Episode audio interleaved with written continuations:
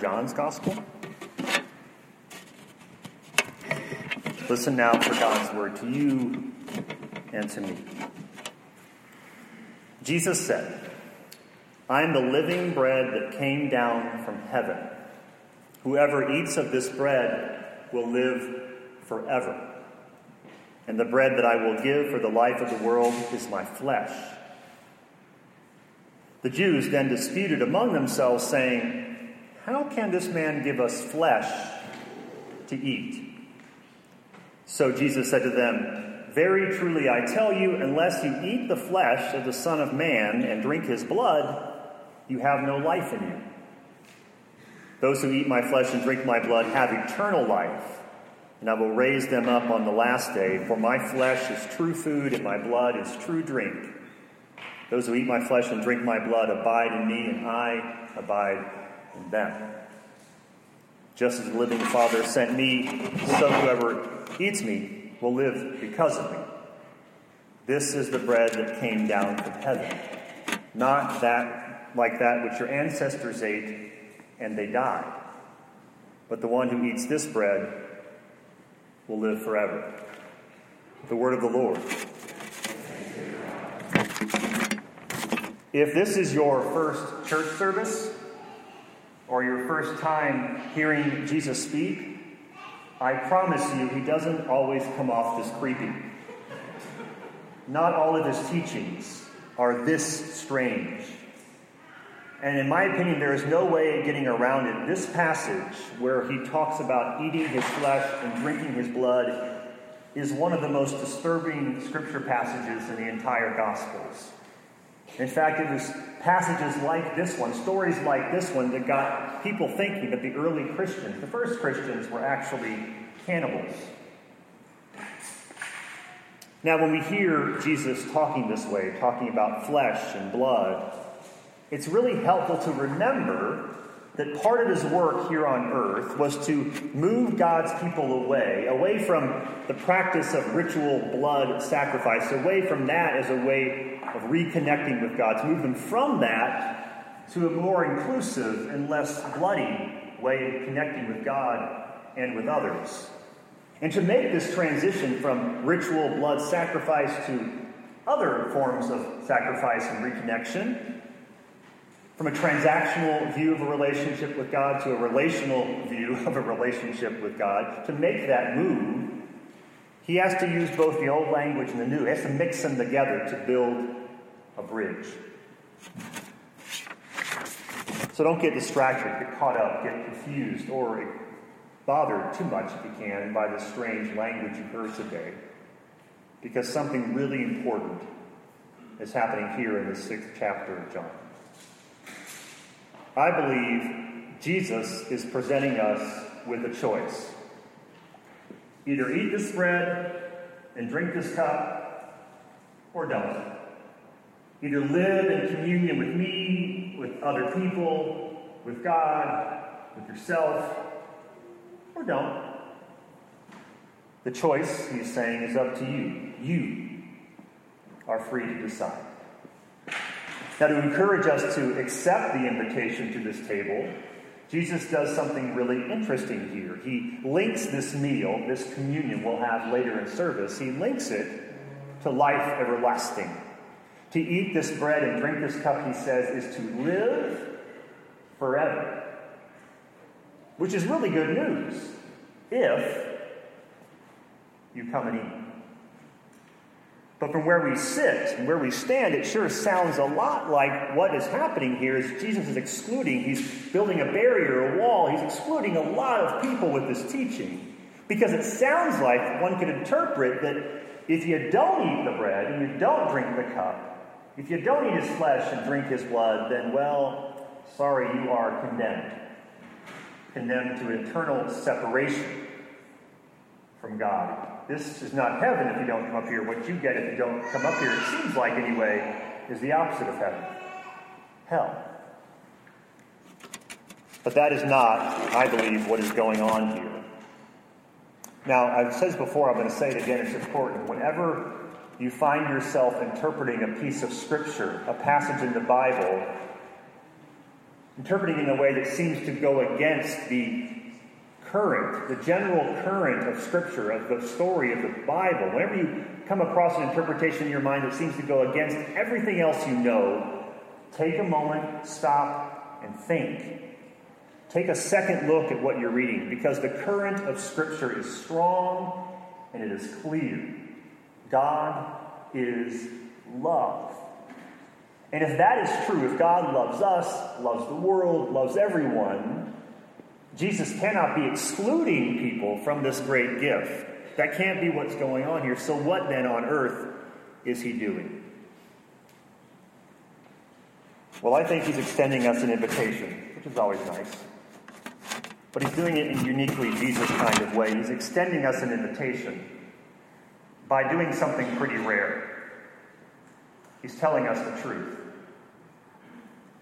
To live disconnected from God to live cut off and disconnected from others, to live cut off, disconnected from the true self God created you to be, is hell on earth. In 1999, Pope John Paul asked a great question. A question that I think gets to the heart of what Jesus is talking about when he links eternal life to the sharing of this meal. Pope John Paul asked, When, when will Catholics realize that heaven and hell are not geographical places, but rather states of consciousness. Let me say that again. When will Catholics, or I would add Christians, or frankly, all people, when will all people realize that heaven and hell are not geographical locations, but rather states of consciousness, ways of being, ways of understanding and experiencing this world? You see, when Jesus offers eternal life in this meal, he's not offering a ticket or a pass or a gate into heaven. He's offering an opportunity for us to experience eternal life here and now. To eat at this table with Jesus, with others, is to experience heaven here on earth. I think it may be one of the hardest teachings to digest also, one of the hardest teachings to reconcile with grace being a gift freely given. But I really believe heaven and hell are always a choice that we make. We choose to live life at a table with others or to live life alone. And if that's true, there are probably some of us here today in this space who are in hell right now who are choosing to live a life of disconnection, choosing to be hateful or oppositional, choosing to exclude other people based on a whole range of categories. It's no wonder a quick listen to or look at the political landscape of our world, the cultural landscape of our country, will reveal a lot of people choosing a less than life, choosing a life that looks a lot like hell. Instead of choosing life in communion, life in community, they choose life in isolation, life in separation, life in hatred. Heaven or hell, the choice is always ours. This past week, we lost a legend when Aretha Franklin, the Queen of Soul, died. The daughter of a renowned preacher, she was a PK. Aretha Franklin ate at Christ's table. She celebrated communion for years. She tasted eternity at a very young age and keep, com- keep, kept coming back, growing up with the knowledge, the deep innate knowledge that she was a beloved child of God. Story goes, as a teenager, as her father preached, and he was a pretty good preacher, Franklin would rise up behind him to fire up the congregation after his sermon with that once in a generation voice and a once in a generation presence, filling the room with the Spirit of the living God. Now, truth be told, life wasn't always easy for young Aretha. Aretha, excuse me. But she knew she was loved, that she belonged, that she could have a life that was full of love and joy and peace. Now, later in adulthood, she made the move from sacred music to secular music. When she did that, she suffered pushback, as many artists do. She felt pushback from those who felt she betrayed her true calling to God, her first love her true gift, praising the Lord. But of course, they were wrong. She never left the table. she never left that table that nourished her for years. Throughout her ministry of music, she chose time and time again to be in communion, to be in community with God, with the world, and with the unique person God created her to be. In fact, for many, Miss Franklin was the queen of soul not because of her music, but rather because of her work in civil rights, or her concern for the poor, or her willingness to help other African American artists, or her unabashed empowerment of women. This week, in an interview in Variety magazine, Mrs. Franklin's producer, Narada Michael Walden, was asked So you've worked with Whitney and with Mariah. Was she the greatest singer you've ever worked with? Her, ans- his answer was telling. You know what it is, he said?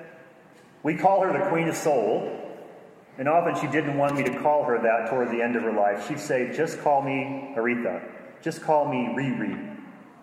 But I always called her Queen because she taught us all. All the things she learned opening for Mahalia Jackson in the church when she was a little girl, how to put the church into a frenzy, how to put the human heart and soul and psyche right into a song, she knew how to do better than anybody else. And you match that with her vocal prowess and control and range, and that's what makes her out of this world. That's why Whitney could be Whitney. She learned from Aretha. Everybody did. He went on. I remember how the show we played before the last one in Boston, she was in pain. And during one of the songs, she got in the spirit thing about going to doctors. She was telling this whole story, and there was blues in it. And she started praising God, and it went on for half an hour. Imagine that. I've never done anything like that on stage, she said. It was beyond the church. It was like a living communion. And the crowd just loved and trusted her so much that they opened their hearts to her. In our faith journey, there are steps, I believe, that must be taken to be a living communion, to be a person who lives a life that's connected, connected to others, connected to God, connected to self. And they are steps we really can't avoid. We might miss one, but we have to go back if we do. We have to go back and work through the steps if we want to discover the peace that passes all understanding. The first step is forming good attachments with other people. Typically, this happens when we're kids. We learn who we are, we learn our worth from who we are connected to, who is our family, our family of faith. This is why I'm so passionate about kids being in worship with us. They learn who they are by being with us. The second step, once we form these good, healthy attachments, I'm beginning to realize this now with the 13 year old. Once we form attachments, we begin the process of breaking free from those attachments so we can figure out who we are, what our unique gift is to give the world, so we can find our voice. This is not that much fun for parents or families or faith communities, but it's a step we must take. And then once we find ourselves, we come back. We come back to our families, back to our communities, back to our world with a sense of who we are and what we have to offer. And then, then the hard work actually begins. Once we know who we are, to whom we belong, and to what we have to offer, we then have to begin to be a living communion, to learn and grow in our capacity to love. This past month, I went, two weeks ago, I went to Maine with my family for a week and a half vacation. And I kid you not, in the first hour of the drive, my phone broke. Broke. Didn't go dead, it died. Not to worry, I brought the iPad. An hour later, it broke. It died. I'm preaching from paper. This is crazy. Stuff moves around, it floats in the breeze, it's nuts. So for well, two weeks actually, I had no phone and no iPad. lovely. Mostly it was lovely because it gave me the space to think and to reflect, but more importantly, to connect with people. Now, you might think I connected mostly with my family. I had a great time with my family, loved my kids, yay! Loved my wife, had fun, that was good. But my favorite day on the trip was the day when I went to town and just walked from store to store and talked to people. It's actually first dream. I was happy as I've been in years. I've been given the space and the time and the place to think. In this meal that we're about to take together, and I believe at every table that is set by God or anyone else, we have a chance to stop and pause, to think, to reconnect, to see things more clearly, to move towards others, towards the world, towards God. At every meal, we have a choice to step into life or to step away from it. It's a choice that we always have to make. And it's a choice that is always ours to make. My favorite song in Miss Franklin's is the song Think. Great tune. It's a song about the empowerment of women, but it's also a song about freedom and the power of the choices we have to make, especially the choices we make in relationship to other people. The song ends with these words that I promised about five people I will not sing. People walking around every day, playing games, taking score, trying to make other people lose their minds, and be careful you don't lose yours. Oh, think. Come on, say it. Think.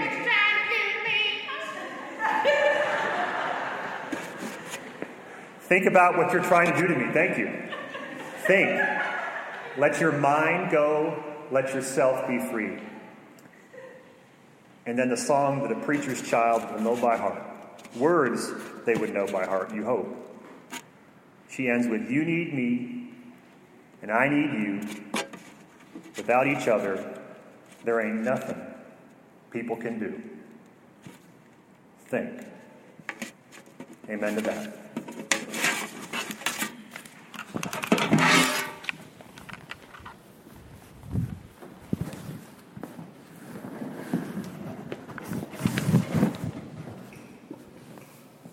Friends, as we are challenged to think, think, think, we are reminded that there are many ways that we can support the life and the work of this congregation. Ways that we can be a part of creating this living communion. Through stewardship of our time, our talent, of our resources, we each take part in ministry together. To that end, let us return a portion of our labor to the Lord. Let us receive the morning offering. Amen.